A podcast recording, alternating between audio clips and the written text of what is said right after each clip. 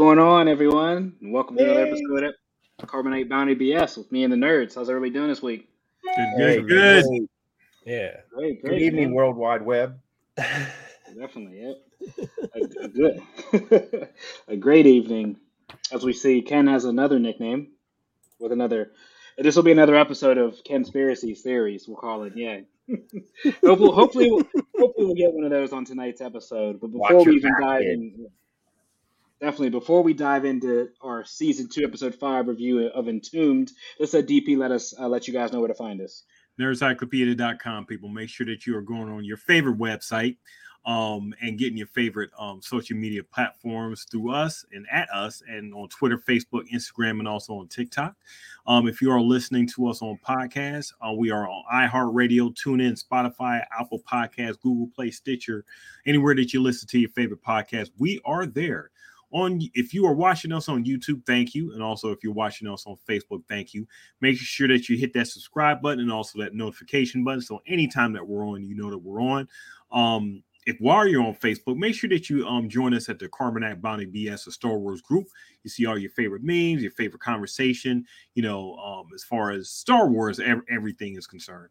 Um also leave us some feedback nurse at nerdcyclopedia.com you know we love getting your feedback and telling you telling us what we what you think Uh, it's definitely a big part of the episode is everybody else's feedback outside of ours. I'm sure a lot of you get sick of hearing us daily, weekly, you know. So it's nice for you guys to be able to carry on our discussions on your own with your, your own family or friends, or even in as you said on the Facebook chat. So definitely keep firing that up and keep the discussion going. But um, yeah, you know, kind of starting this off, we'll lead off, lead this one off with Hitch. I mean, we had a he gave us kind of an interesting talk point kind of leading into this episode as far as overall feeling maybe um, just kind of maybe leading into season two kind of almost our not really halfway point but maybe a first third so we'll call it the first act of this um, so yeah we'll let hitch lead into this and, and maybe hear some of his thoughts uh, as we kind of lead to we'll say act one of three of this bad bad Yeah. kind of series Yeah. So I think, you know, th- this episode, this, they were kind of losing my attention last week. And, and I think some of it has to do with how good the really the third episode was that, that, uh, that the tale of, you know, Crosshair and Commander Cody had a really, like it was pastiche of uh, Blade Runner and a lot of other stuff. And it was very interesting to me. And then last week felt very, let's go on adventure And, and I know this is a cartoon where we're going on adventures. And I think that's really cool. But in comparison to how serious and like artistic and really, I mean, just gorgeous that episode was, episode three. I just thought it left a lot to be desired. And then episode, this episode sort of started out. Wanda Sykes taking us on another. Is she full of shit or not? Like, I don't, you know what I mean? That was kind of interesting. But uh, and then Ken, you really, you really pointed this out. We were talking offline, and you really put your your hit the nail on the head. It was very much like Raiders of the Lost Ark, even with a boulder, right? You, you got a boulder, Yep. and then and then this episode got my attention back, taking a left turn and being a Rick and Morty episode all of a sudden, where they they pull they pull the thing and you're like, oh, I wonder what death trap they've triggered. But no, the entire mountain explodes and this like like humongous humongous Monster. mech monster giraffe just starts going uh, insane and destroying the countryside for no reason that we can Right. we can decide. You have no idea why this is happening. Uh, and and that was one hilarious. this is like one of the funniest cartoons uh, for Star Wars uh, that they've made. And two, uh, it, it was unexpected and it made me uh, very interested in what was going on. Uh, I will also say the resolution of having this thing just die. like they killed this thing. Like they went in on this treasure dive and ended up killing this thing. That was the only living thing on the planet, right? Who knows why it was there? Who knows who put it there? It's been there for thousands of years. You know what I'm saying? And now it's dead. And they just leave. And I love that that, that the ending where there's like this the destroyed mechs in the background and they're just flying off the planet and, and the music's all triumphant. like, yeah, well, we did it. And then just cuts to Dave Filoni. our, our Lord and Savior, Dave And Filoni. you know, do you know what I watched after this episode? What'd you watch after this episode? Andor. Andor. Yeah, Mm. It was yeah. that's the algorithm for you. Good soldiers follow orders. Ken. Yeah. Absolutely. So, Raiders of the Raiders of the Lost Ark, also a um, you know, a uh, a birth child of our father, George Lucas, and this episode basically covered that to a T. Um, I think they were looking for something that you that built the teamwork aspect of Bad Batch, but then how do they react when they're split up? Because that was the other thing, because they weren't all together for most of this episode. They were split up. There was this, you know, this incident that, you know, this avalanche that split them up. So it was nice to see how the different groups could combine and become a team that would, you know, solve the problem.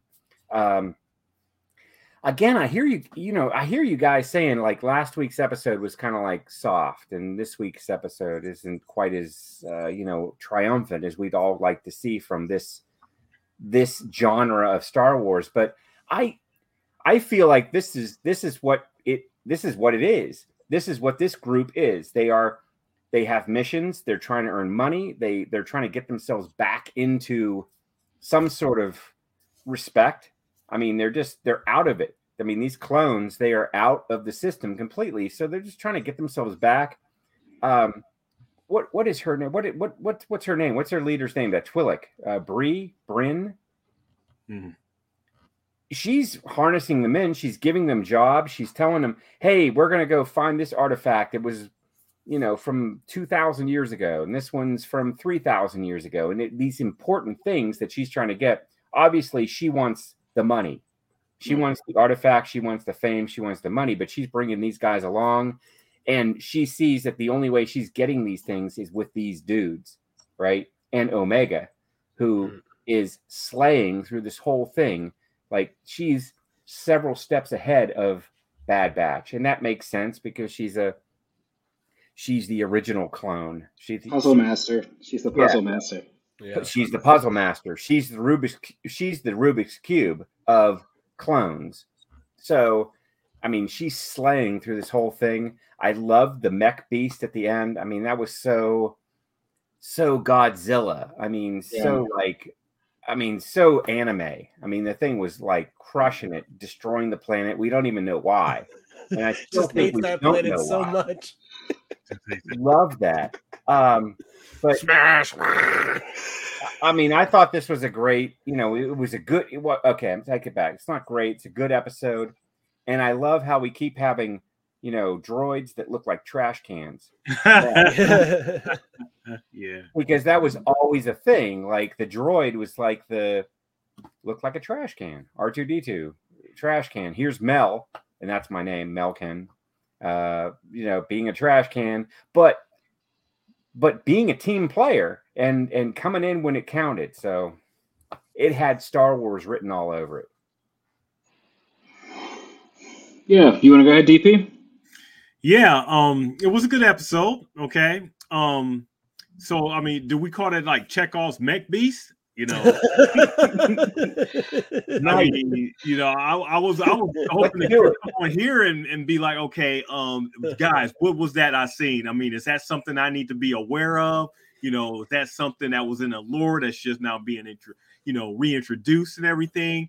Um, so it sounds like you know it was news to you guys just as much as me, you know, with that thing. It was a cool thing to see, and it did wake me up, you know, from a um typical okay, this is just like a Raiders of the Lost Ark episode, them finding a tomb and all that stuff. And all of a sudden it changes and wakes up into this big old thing. I'm like, okay, okay, we got something going on here. Then the episode ends, you know, just like that. You know, it, it, it just does what it does. And then they kill my man, the um, the the the um the um the droid, you know, I'm like, oh, how, how did they let the the the, the mech beast kill the droid? You know, I wanted it, it, it was it was a sad thing.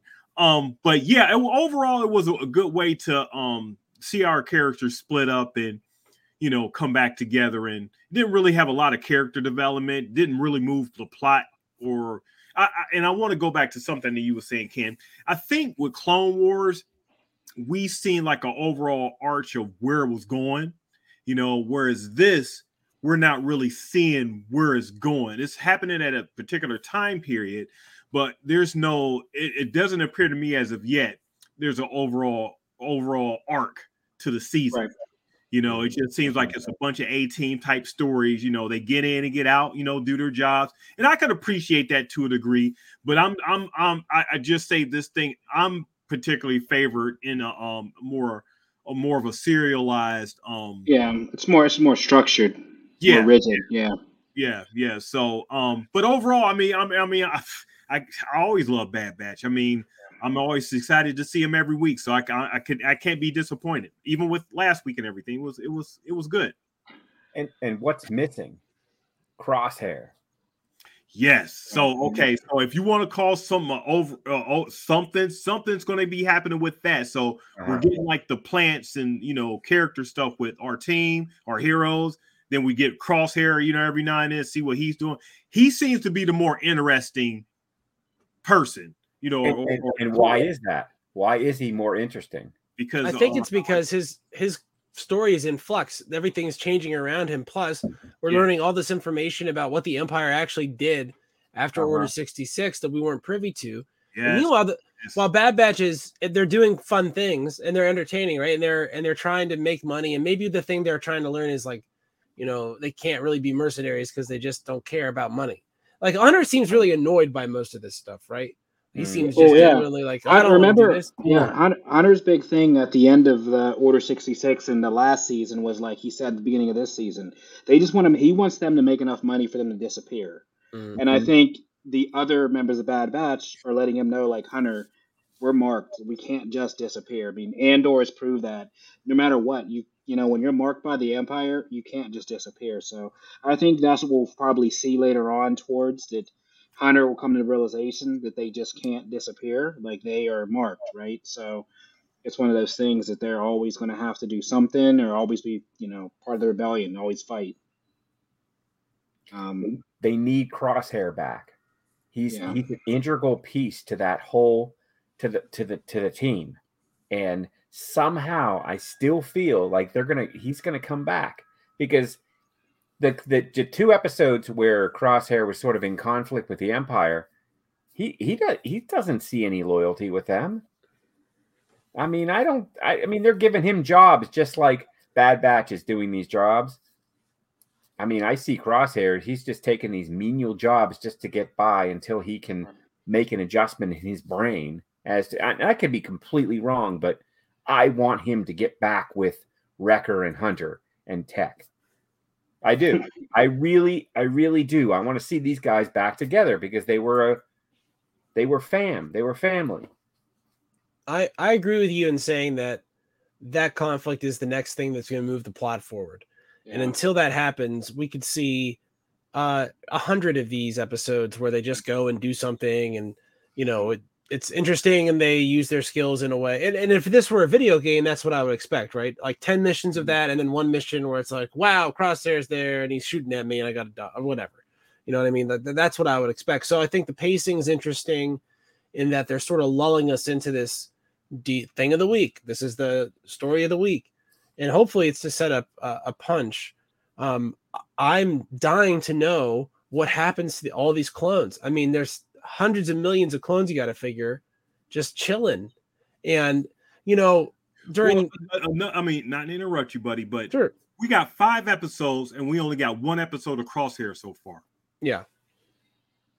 Yeah. And uh, so all so all that story was and, and if you think about how maybe they would they could have paced this differently is putting that into different pieces while this is going on, right?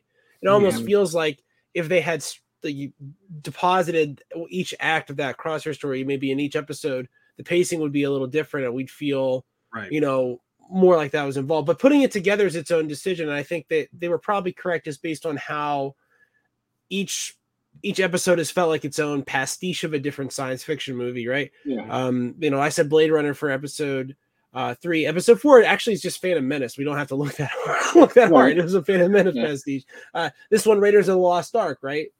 So Indiana Jones, I was getting big Temple of Doom vibes with uh, you know, all that stuff too. So yeah, uh, I, I agree. I think that that's that's a very interesting way to kind of organize the season. Um, what I'm saying, what I was saying about the millions of clones is that you know it's a very dangerous thing to have an, an, a million millions and millions of soldiers with nothing to do. Uh, Mm. That's that's uh, a recipe a recipe for problems, Yeah. and um, it was a problem uh, all throughout history for the Roman Empire and in you know some of those uh, Eastern uh, like Axis Chinese dynasties like Germany and yeah, and Russia and yeah. where they would have problems. They, they weren't happy just peeling potatoes, were they? No, No, No. no. there are mutinies everywhere, and even in 19, uh, 1917, the French army army mutiny during World War One.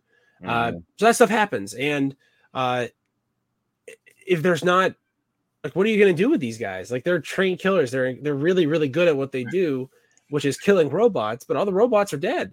Right. So yeah, it's one of those things. I mean, it kind of leads to like that straight, uh, you know, we'll call it, uh, as, as EP like to say, we'll call it Chekhov's remote, right? Uh, we're looking for that master remote that essentially kills them all, right? That hits the switch on that chip and fries all their heads. We've seen that in uh, Rebels, right? Or Bad Batch Season 1. That uh, there is a way to override them all. I mean, I guess could send, fry that, that kind of chip that they're all tied, you know, behind or, or kind of linked by. But, um, hmm yeah, you know, it's it's interesting. I mean, as you said, the only meat we have to this is really we're looking for Crosshair um, and what's going on with him, and then the other story we have would be, I guess, the mystery of Cid, as he said in the end of last week's, and how she double crosses people. So that's really the only other meat to what's going to happen with Cid. Where are they going to fall out with her? Is she going to do something to screw them over and lose their trust? So, um, yeah, that's really the only, I guess, plot armor. If this were have. if this were Grand Theft Auto, and they interest introduced us to that guy last week and Wanda Sykes, like in two in two consecutive missions, I'd assume that something bad is going to happen to Cid, and I'm going to end up just getting missions from these guys, and they're going to be like, "You got to get rid of Cid." Sorry, and you know, you know, Yeah. So something may already have happened. Maybe It's we'll true. Yeah, I mean, because we don't know. The last we saw was uh, Cid was uh, she had some, uh, you know, a, uh, an option or a job. There's something else she was working on, and now all of a sudden we're we're somewhere else. So something happened. So that's interesting. There's a hole between episode four and five. Yeah, I d- you know, and, and DP, I know you write a lot, and you obviously work on your comic book. I and, and hits we lose this every weekend. I really like how they kind of uh, Easter egg and drip feed so much stuff from episodes. You know, obviously with Indy coming out, we get the, the Mhm. Raiders, so we'll get the Indy references from Filoni, which I don't find this stuff like you know ironic at by any point or like you know this is all this is put for a reason right? These easter eggs are put to to sell something.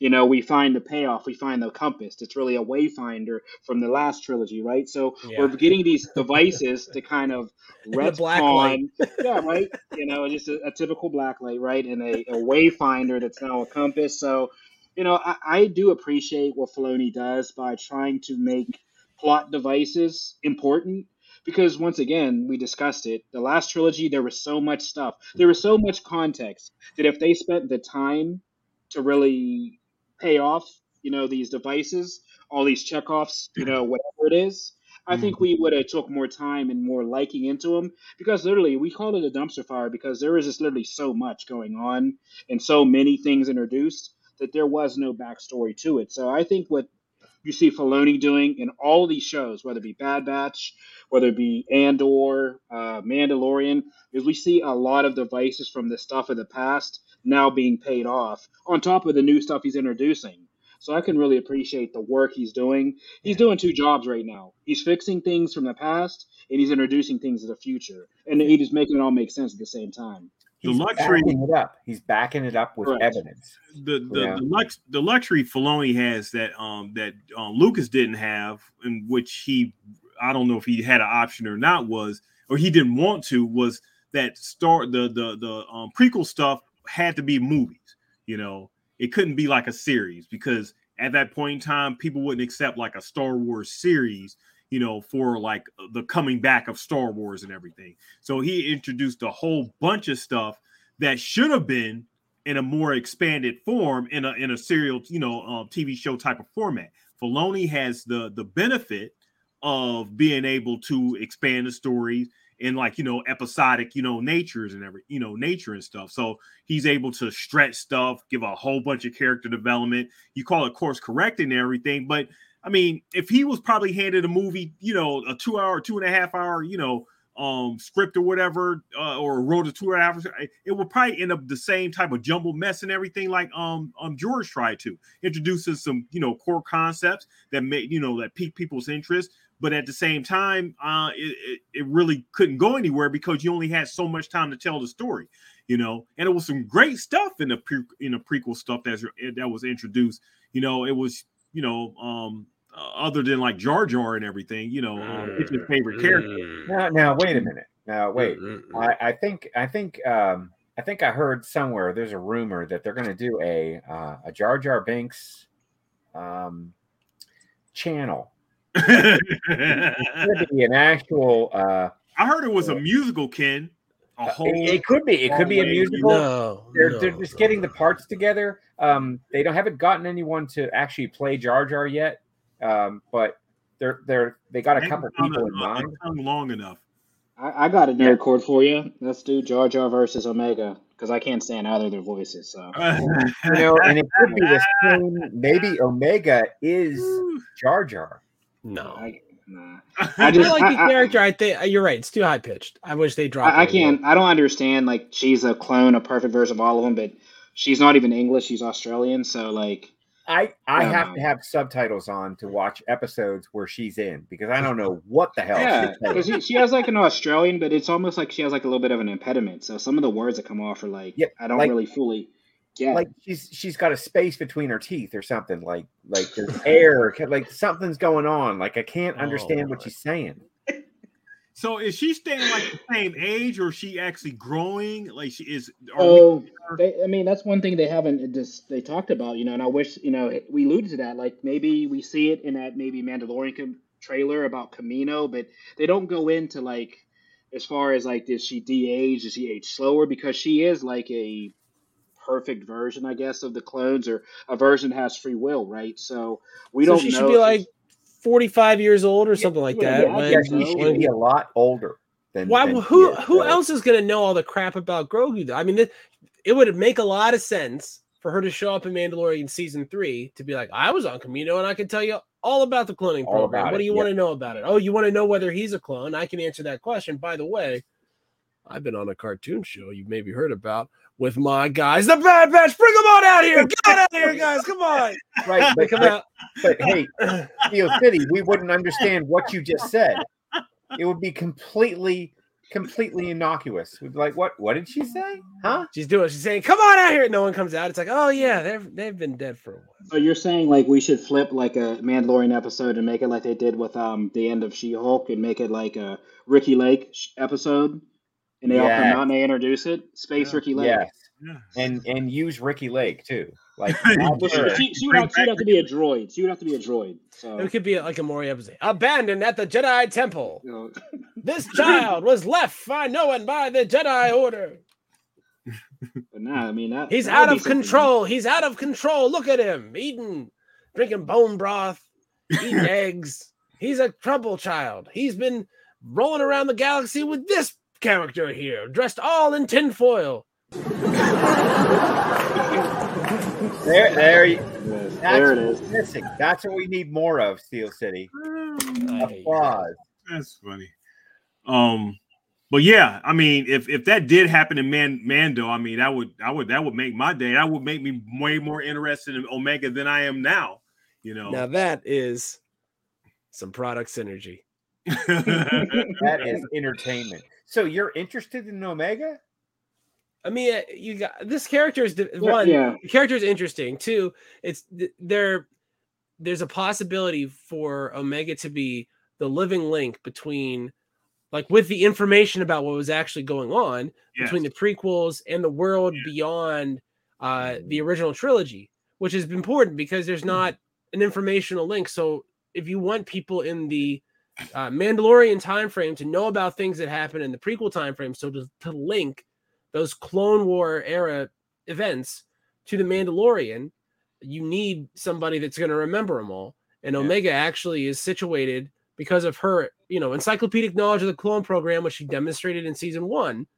She's the person that would know all that crap. So why would why would Disney not want to sell more Omega stuff? I, I just I I agree completely, but they gotta they gotta move it up. They gotta move move the story along a little bit more. I need more information. I want to see her develop more. I want to see more connection between the timeline where we are now and where we're going. Well, They yeah, gotta- and they gotta sell it to me.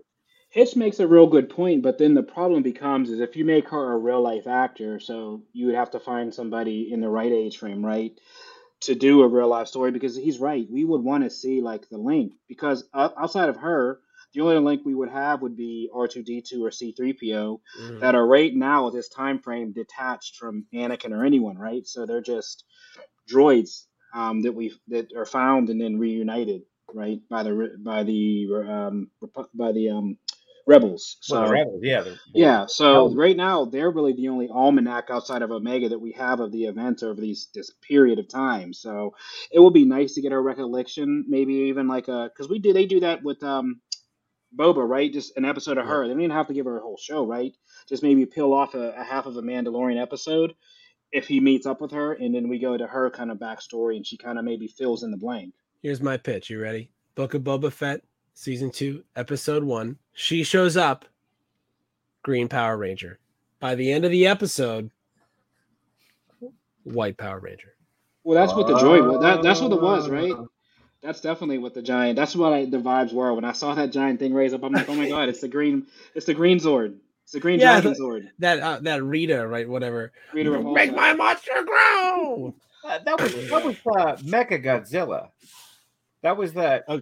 Yeah, you know that's what I saw with the Okay. with the with the proton fire, you know, from the mouth and just uh, carving a straight line in the earth. I mean, it was very primitive destruction. I mean, there wasn't really anything there that was like catastrophic. It was just it was it was shooting a death ray that went in a, a lateral line, and that was it.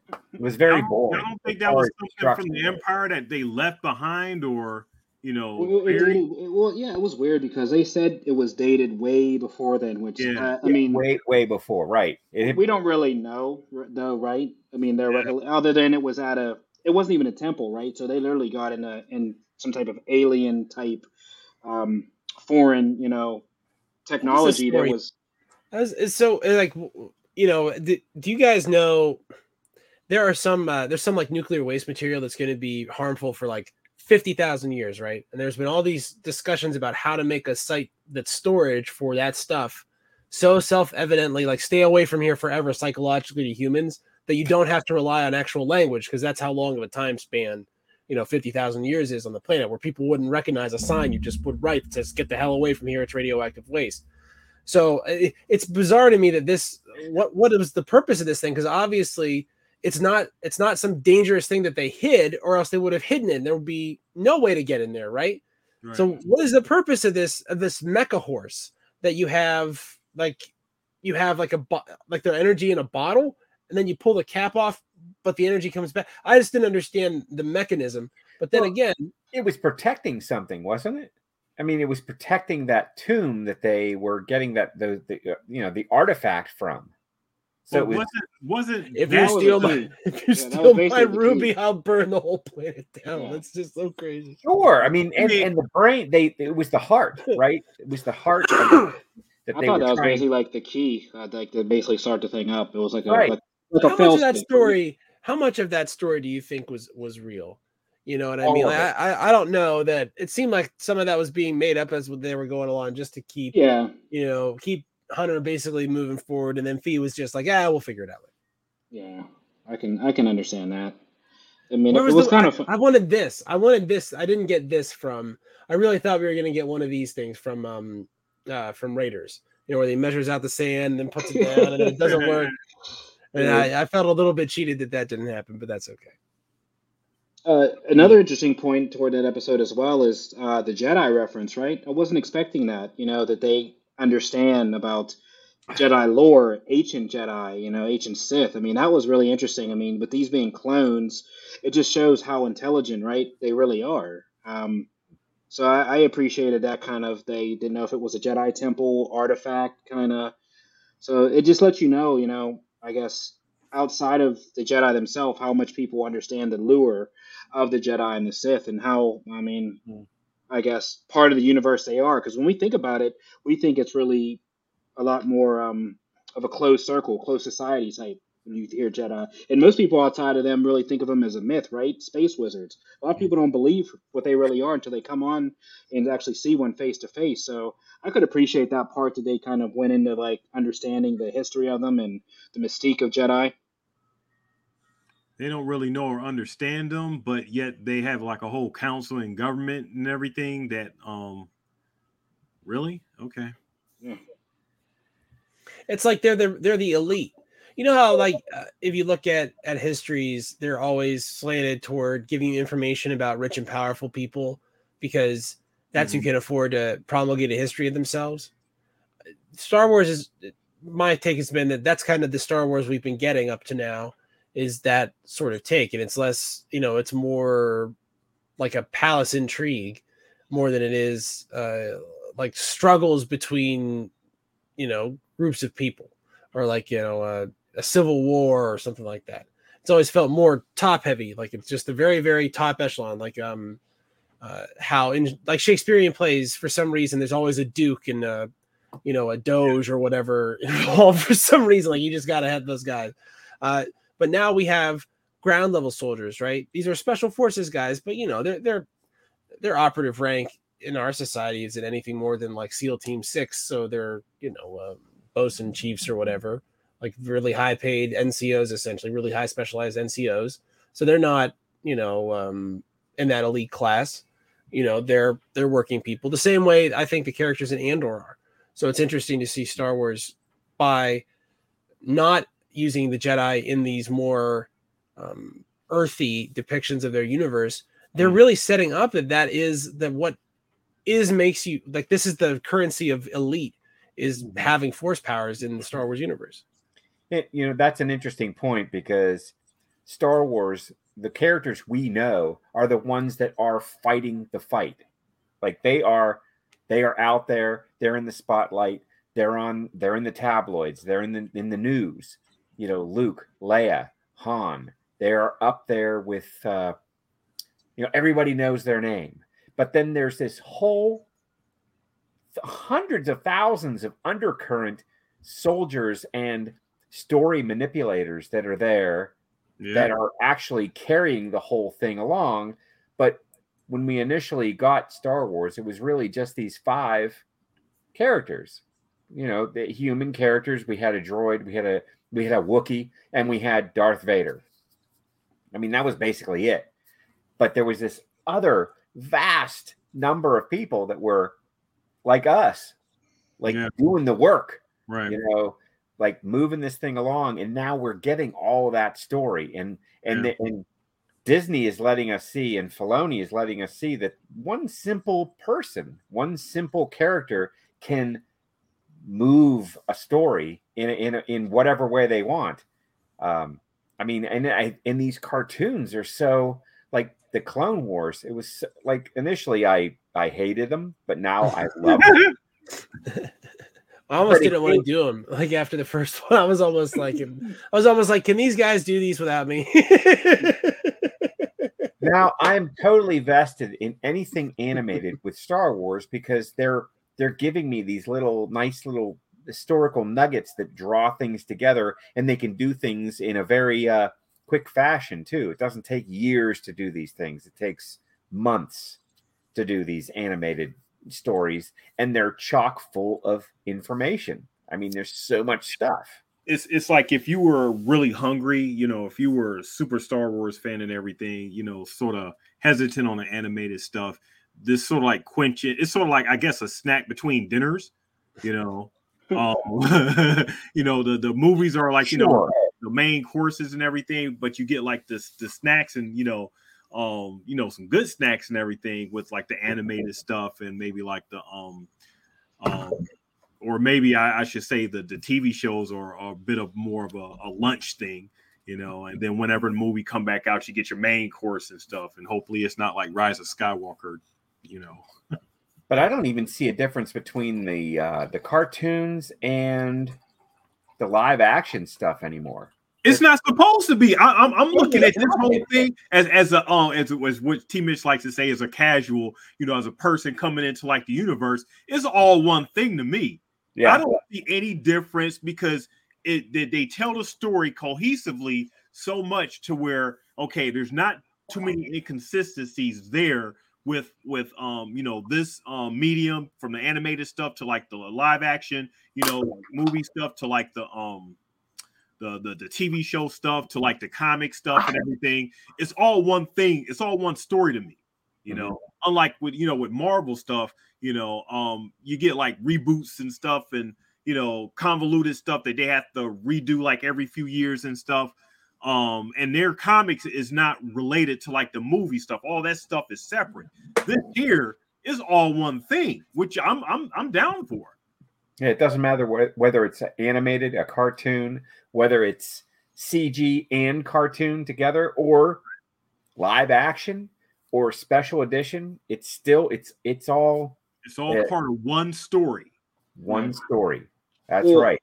I mean, that's but that's kind of like, and you know, we've alluded to this, right? Everybody wants to give Disney crap, right? But I mean, this has been like a masterstroke by them, right? Because they took the property of Marvel and they made it. They they put Kevin Feige ahead of it, right? Because when it started, it was rough. You know, we had to redo Hulk, and there was a lot of stuff. And what they did is they made a singular, right?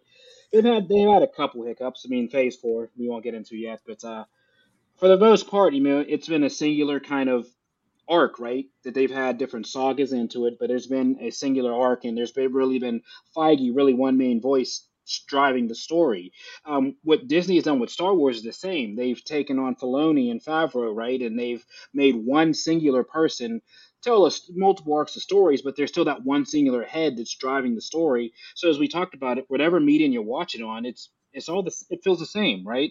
Yeah. Um, there's so many shows that you watch, we you talk about, that the cartoons aren't like it. I mean, personally, I think the DC animated stuff is 20 times better than any of the movies they release, yep. and that's not even close, right? Yep. So, oh yeah. I mean, you know that's that's something I don't understand how Warner Brothers has a property so strong that they don't release more of their cartoon stuff because it's way better than any theatrical release they've ever done. Animated, and they don't respect the animated stuff. Bro, it's only it's the, the, the put they they put effort into like the live action, you know. But otherwise, Disney they respect the whole thing, you know. And Kathleen Kennedy, you know, to her credit and everything, she began like the Star Wars. I mean, the the Lucasfilm, uh, Lucasfilm story group, you know, that sort of put everything in a, a cohesive type thing. So whenever they brought creators on, um, okay, you could tell a section of the story. This is how you can um this is this is the playground that you could this is a sandbox you could play in, play with it how you want, but this is the this is stuff that you can't touch, you know, or can't mm-hmm. change or whatever. So gives you a good wiggle room, like with Andor and everything. The Gilroy boys, they they they play within uh, a section of the sandbox and everything, um, and still created something way different. It, it shows you like just a whole creativity that you can come to in this thing and have it not take away from you know what you like and love. Mm-hmm. And Kathleen Kennedy has been there all along. I mean, she was involved in Raiders of the Lost Ark. Yeah, Temple of Doom. She was an executive producer. She knows these stories, you know, the the the characters and the importance of having you know the audience engaged and what what do you need to do to keep the audience engaged and she's i mean eh, she's kept that all along i mean this whole this whole project from the beginning when disney bought star wars the franchise i mean it was a slam dunk i don't think they've had a dog yet I mean, there hasn't been oh, anything. It, it, was a big controversy letting go the extended universe, the, the, the EU stuff. Oh my! Don't do that on the, not on this group. That, no, no, no. We don't. We don't talk about. No. We don't talk about here. Bruno. we don't talk about the Legend series and the Yuuzhan Vong and you know, you know Ben Skywalker and mm. Jacen Solo. And say, yeah, say, yeah. They that could all go away. I mean, you know, what they've got right now is a great, you know, connection and storyline, and, and I mean, they're doing a slam dunk job with the whole thing. I I think we've posed this question before um, you know, maybe a, maybe a year ago, maybe longer. But I I think that what Ken is maybe hitting on here is that what they're doing at Disney is starting to, I think, eclipse what what they had done with Legends. I, I think it's starting to get to a point yeah. where what they're what they're doing now has reached a level of maturity where, you know, they have enough stories running in enough timelines at the same time that it's starting to become more intricate than uh, than Legends. And I think filling in the gap here between episodes three and four and fleshing out what happens after Return of the Jedi are going to go a long way. And I think a lot of this has to do with it's probably just disappointment that the sequel trilogy wasn't more coherent and cohesive mm. because that's the thing that you know if you were a fan of those books uh they all fit together one on top of the other to the point where you'd read it and they'd recap stuff that was in another book but you'd read that book so you just would flip through you don't need to see it again so you remember because it was 600 pages like you don't you don't need any more pages on that on that one story like if you'll remember, like it's almost like if you'll remember back in this age, Luke had a blah blah blah. blah. You're like, who cares about that? I remember that. Hmm. And that was when he was, you know, when he turned the. I remember that whole thing. So uh, I think we're finally getting to the point where the volume of storytelling has reached a critical mass, and it's like when you're trying to get a kite up in the air and you're running, you got to run for a while until it can hold itself up, and then once you get above a certain point and there's wind, stays up there. Mm-hmm. Well, they do need to figure out what what's what's happening after Rise of Skywalker. So we, we, in 30 years they have to figure that out. They mm-hmm. can go for 30 years making things in real time before that comes and up. Fixing, and I think fixing the holes along yeah. the way. So, so, look, so how long does the fandom I and I and I, I, I, okay. Now that you're saying okay, I agree. You have a lot of time. There's still a lot of stories to tell and everything. So you can placate the fans for like a minute. But how even long, if you say like 15 years until Ben flips, right? You know, you've got a decade here where you can make whatever you want. Okay, so um, how, how long will it be before fans are like more impatient? Okay, we dealt with this section of Star Wars. We dealt with these years.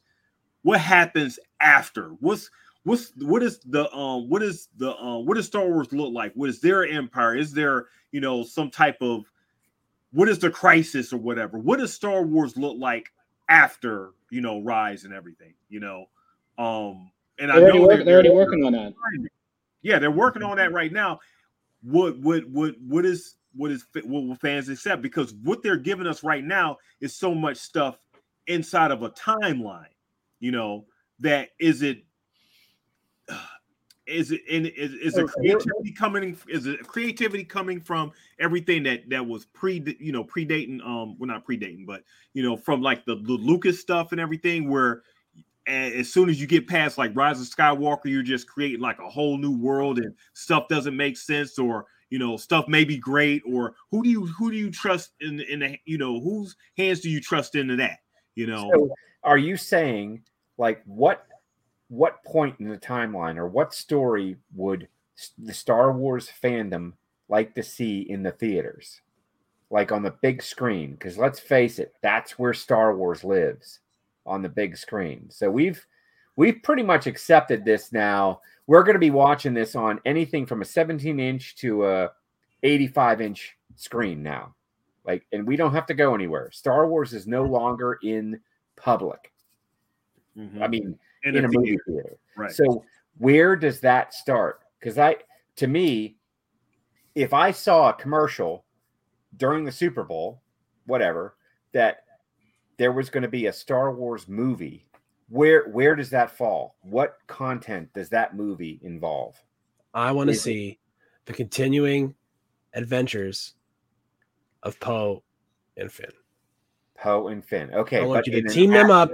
I want to see them go. Right. Yeah, but then but then that draws the line, right? Because now we know that Finn, uh, Finn is sense, uh, force sensitive. So does he become Jedi trained in this new society? Right? Does he just because we already I mean, he's a our, young man. Maybe right? he wants We're, to. Maybe he wants to see the Harrison, galaxy. We already have our Harrison Ford type, you know, character in in the new Poe Dameron. What, what, what is the threat? I mean, we we are they are they repeating the same beats? Is there an empire? Right. new yeah. order, or is I it think, yeah. Order? I, like I think I think DP, you're on to something because like I think what we learned from the sequel trilogy is you can't repeat the same, right? We had Star Killer Base, which was another Death Star. We had like the New Order, whatever it was, the First Order, the Final Order. Like they have to be ultra creative if they're going to move forward and come up with some kind of whole new threat. Whether it be now that they know what the unknown regions are, maybe there's a, a secret war between you know like you know we do we're doing the Marvel Secret Wars. I mean, Right, with the right. with the Kree, maybe we introduce the, there's a Kree war Yeah, or something. Yeah. They have to get ultra creative yes. because we've already seen the main galaxy. We need to get to these regions we've never seen. don't, and I think that's what opens up repeat the Star same Wars. beats and everything Yeah, that, right. that we Yeah. that we're familiar with just because it's Yeah. Star Wars. You Right. know, So you don't want to see an Anakin Skywalker clone. We don't need that. We tried that. They tried that in the sequel trilogy in yeah. the film. yeah. It, it Well, didn't work. I mean, but, but why why why do I mean you might as well reboot the whole thing if you're going to do that. Yeah. You know, but why why go back to that? Now we can have like um uh, not not legacy characters, but you know, descendants, you know, you can Mhm. start reintroducing descendants of, you know, um, and I'm sure that was uh, you know introduced in the EU and stuff that you could bring back, you know, and start and make them new. You know, we could have like start having descendants of, you know, um, or legacy characters. I mean, I'll be I'll be down for that. Um, but it doesn't have to repeat the same beast that we already seen in like the um the the the um four, five, and six, and like you know the the pre the prequel. I mean the sequel trilogy and everything. What about what about a feature film that told the story of Leia as in between Obi-Wan or Kenobi ended and like whatever happened after that? Like I her wanna see that. maturity. You you know what's an interesting point about what you just said? I don't know if you guys, I mean, you, you might know, but so they just released a panel for Star Wars celebrations in Europe. And that female voice actor, who is actually the, the female actress who played Leia, young Leia, is like one of the main features of Celebration. So I think that she has a lot bigger part to play in the Star Wars, and she might even continue her role, maybe into a Leia series. Now that I see that she's, I mean, she's forefront of, on the panel, and if usually on a panel, you're somebody pretty important. Yeah, to and, and you Star might be Wars. there for a while. So, like a Rogue One type of thing, but not with everyone dying at the end, but like, like a, like that vibe though, right? Because Yeah. Rogue One, I mean, admit it, I'll watch that movie all day long. That's a great film. That's a great Star Wars film. So I'd like to see that, but Leia's story, like how did how did she go from this little little precocious girl, right, into a rebellion leader? I mean, that's I mean, you're, you're going back need to see. into. Are, are you wanting that in a movie type format? movie, like Because again, you're going back into like the timeline and everything. Yeah, I don't think you can do a movie. That has to be a series. uh, I I, don't don't see- know. I think they could do it as a movie. because they can lead that right up to literally that tunnel scene in episode six or episode four, right? So at the end of Rogue One, literally right until we see Vader, and then her sending the distress signal to Obi Wan, they literally can tie tie the whole arc together in a series, and end us right where she starts off in the Death Star. I think there's a lot of places for them to go in, in that, you know, that in between three and four. I think after after the sequel trilogy, you know, it's it's hard. I want to. I almost want to see something before you show me what happens to Rey and, and Finn and Poe and those and those characters, and Chewie since Chewie's alive for some reason. Uh, and Jar Jar. and Jar Jar has not been confirmed dead. We do not have eyeballs on his There's dead, no, we don't have eyeballs body. on his eyeballs and his on his battered, broken, destroyed, chopped, burnt They, body they- because they didn't show a body. They didn't show a body. A boy Nope. can dream. A boy can dream. I almost feel like you need to show me something like um like if you showed me the end of uh the Civil War, right? And then you showed me a glimpse of World War II, all right? I would want to see how what the events of that sequel trilogy, right? The ending of the Sith conflict, the destruction of Palpatine, and the rebooting of the Jedi Order under whatever Rey is going to create. I would want to see that that order in its next crisis, right? Just to see what it is that they're trying to do or see like some of the outcome. And that could maybe re-energize the stakes of the, the stories that they have So- after that. The. So, so what you're essentially saying there, and you're hitting on something, um, and I would actually like to see because it doesn't have to be done in a in a in a movie type format, but it could be a build up to like a movie, sort of like the political. Because Star Wars really came political for me, you know, especially with you know everything that you know Lucas introduced in the in this in the prequel stuff. So you can't just have just like a galaxy of, of like adventures. Well, you can, but everything because there's so many type of stories you could tell. But the overall stuff, okay, the war has ended. So how does society and everything deal with like the afterwards and everything? Um, you know, um, how how does um, you know, um, government structures get built again, rebuilt, and then there's another pending war coming.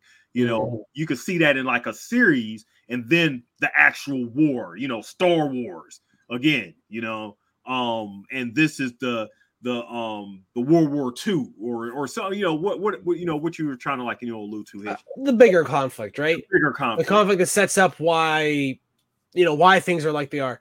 Like for instance let's just something something that could be weird. Like they should like the Jedi show up and they're like either hyper militaristic right? Like they have all a bunch of futuristic gadgets that make them completely totally deadly or maybe they have nothing to do with lightsabers or anything and they have completely said no we don't do that anymore and that would inform you a lot about the choices that Rey makes. And would also give you, you know, let's say she starts moving in the opposite direction towards or against violence, depending on what you depicted later.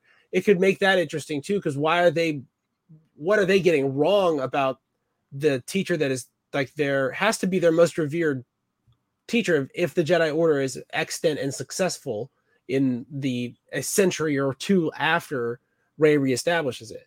So it mm-hmm. sets up it sets up basically the the large outlines of what the historical narrative of what happens is. Mm-hmm. But as we discussed earlier, you know, histories tend to be written by certain people. You know, there's the old axiom that history is written by the victors, but it's also written by the people that can afford to have someone write a history about them and pay them to do it. That's not everybody. Yeah. Um, and and so there's a constant tension between um, the truth of history as we understand it and the mm-hmm. truth of history as it's understood it's as it's happening right mm. I, have i've been thinking about this a lot for some reason and i think it's maybe because we're coming up on the year anniversary of the war in ukraine and i have this weird feeling that if you look at what's going on in, historically now on the planet that's going to be the thing that's going to be dominant uh, if we're looking at it in 10 years right like wow that's the era was defined by that and yeah. there's so much other crap going on that it's hard for me to even yeah, yeah hold that in my mind in right now. Moment and everything, you know. So it's almost like a, a, a, norm. You're so in the moment and everything, but history is going to write. Okay, this was the defining point. Yeah, kind of like how so, the Cold War was back in the '80s and stuff. I'm like, okay, wow, that was a big thing back then. But mm-hmm. in the moment, I remember just going outside watching Transformers and you know, um, coming home from school and all that and everything. It, it, it was crazy back then. so, what, what, my parents had to deal with. Yeah, you know. So it sounds like we're good with like the way the the post prequel ended. Okay, are we are we good with how that ended? And it ended. It ended story, so you know. um. Is, yeah it's one of those. It is what it is. I mean, the the only thing that I got from, you know, not really inside information, but the only thing that's le- leaning out there is Rey's name. Um, that's still no. the hidden part as far right. as her right. being Rey Palpatine. I don't um, like that part. they're still like toying that. with her name, whether it her mother's maiden name. So they're still toying with that. Actually, what they're going to do. Um, the name that leaked out there potentially is Rey Solana which is a descendant of a Kenobi as well. So um, that I like. There's a lot. There's a lot out there. I mean, there's a lot of things they're writing. I mean, I I really wish they would have. I think they just need to pick a lane with that and stick with yeah. it, man. Like I, I I was fine with with uh you know her her parentage being a big deal for her and then not really important. I was fine with it being uh that being sort of a lie. I, I whatever. But look, I'm snip snap snip snap. Like I just just pick one, leave right. it there. If she's important and she's Sheev's granddaughter, I mean, again, if we're looking at the history of the galaxy, we're going to be talking about the time before she Palpatine, you know, right. successfully gathered the reins of the uh, governance of the entire galaxy into one hand for the like the only time it ever happened. and after that, like it's going to be a big deal thing. We would talk about. We talk about I know we talk about zero CE being, you know, the traditionally the birth of Jesus Christ, but it's also basically when Augustus was in, put in charge of Rome. Like it's mm. it's basically the same exact time. So this would be, you know, for again those descendants, hundred years after the Battle of Yavin or two hundred years after the Battle of Yavin, you know that's a historical signpost for them that's going to define the era. It's going to be they'll probably call themselves like hundred years after the restoration of the Jedi Order, or like two hundred years after Pal. Like they would they would think about it in those terms. It's the Um, same yeah. way we probably think, like visually, uh, we probably envision ourselves as X amount of years from things like, um, like the Berlin Wall falling for some of us, uh, and 9/11, and now the pandemic. Right, we're thinking about our our lives in those sorts of um, terms of eras too. Right. Yeah. Exactly. Sorry, No, guys. but I I, mean, I, I think about weird thoughts all the time. No, I, I'm definitely, I Weirdo. definitely do that. I definitely do that as well. I always, yeah, I always divul- divulge in these like these rabbit holes of Star Wars. I mean, and then they've opened the ultimate one. I mean, we've already discussed Ahsoka and they introducing the the world between worlds, maybe doing some time jumping as they do in Marvel and whatnot. So that really opens up not even retconning, but now changing the events of the past and future, right? Because Mhm. now we don't have to, as DP said, we don't have to retcon it. Because if she goes in the world between worlds or something happens, the events of the future automatically change. So then there is no longer a Rey Palpatine. She can be something else. So this this Ahsoka series, I think, is really going to be vital to the future of what the Filoni Star Wars will look like and Star Wars moving forward. I think the I think everything. I mean, when we talked about the Mandalorian be important, I think this Ahsoka series and the way they pull this off will be all eggs in the basket to what the future of Star Wars will be, what future movies will look like, because literally this is going to be the reset for everything. Hmm. This is really that that that reset that we're going to get because if she does go into one of those tunnels, that alters history forever. It alters all. We talk about Luke. We talk about what happened. I mean, literally, it changes everything that we know, and also that lets people like us and some of those super fans who know it all and seem to think that their opinion matters more than anybody else, and we have to do it one way. Well, it now debunks everything you say because now Mhm. everything's a reset, right? So we can't complain about what we know because literally it's a reset, and What that gives us power. Like, what if all she does is go? I mean, that, this would change literally nothing about what happens in the next 20 years, but all she does is say to Luke in Ben's bedroom, like, yo, quit it. And he just like turns around instead of instead of lighting the lightsaber, and that's all that changes. And they flash back to like, you know, after after mm. episode six. It would and you'd be like, oh crap. I guess that's a completely different situation now. And Yeah, you get I to mean- see it again. It'd be cool. Correct. So I mean that's and, and that like I said, it makes it cool. It changes everything. We don't have to complain then because there's your reset, right? You can now depict whatever you want. The events change itself and it rewrites itself. So uh, yeah, I mean this bad batch discussion really really led us down into a pleasant rabbit hole as to Always does. why we love yeah why we love Star Wars because We're as we said one you know one episode like this leads us into eight thousand other theories right I mean just because the expansiveness of literally twenty five minutes of content right leads us into all these other thoughts which is because it just doesn't suck. You know, it, That's it's, true. it's good Right. stuff. I mean, Yeah. there's good writing. We were engaged, and maybe it wasn't the best episode. Maybe Yeah. it's not going to be the best episode of all 16. Is that how many we Yeah. got here? Sixteen. Mhm. Whatever. Well, But we'll still, if if uh, you know, three weeks from now, you said, "Hey, well, how about that entombed episode?" Hey, I would recognize every. I I could tell you what happened.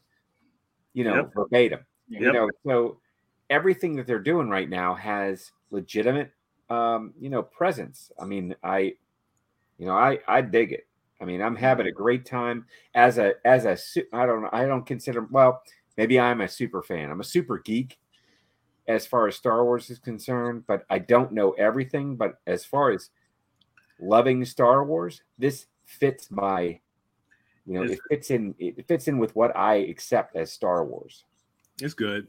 It's good. I look forward to it every week. I'm in. Yeah. And and it's and it's the right amount of like Right. content to be for us to easily consume and discuss. Twenty two minutes is like I can Oh. do that without ha- any any friction from my eighteen month old and her brand new eye teeth. yeah. fun times teeth cut, the cutting of the guns the greatest the Ah, greatest man. time to be a parent but uh, It's okay. You know, you know, we're doing a lot of um a lot of ice in the bottles of milk, so that's been that's been uh that's been helpful so far. It's a So- trip but yeah, guys, another another fun episode, uh, another way to wrap up the week here, leading into next week, and that'll be, I guess, uh, our Act One finale. um, of you know Bad Batch. So uh, what we'll do, and I know these episodes are shorter, so eh, you know sometimes you guys maybe think we're rambling, but uh, no, there's just so much discussion. So what we can do next week is we'll overall we'll go over the episode six. And then basically we can do, I guess, uh, we'll do an Act One kind of review of those first six, so we can discuss how that little the batch, because I'm pretty sure they'll tie it in like that as well, with it being such a long series. So we can probably break it down in Act One, Two, Three, like we did with the other series, is when we were watching bunches of the episodes. So um, yeah, uh, stay peeled for that as well, guys. And until next week, uh, this is the way. This That's is the the way. way.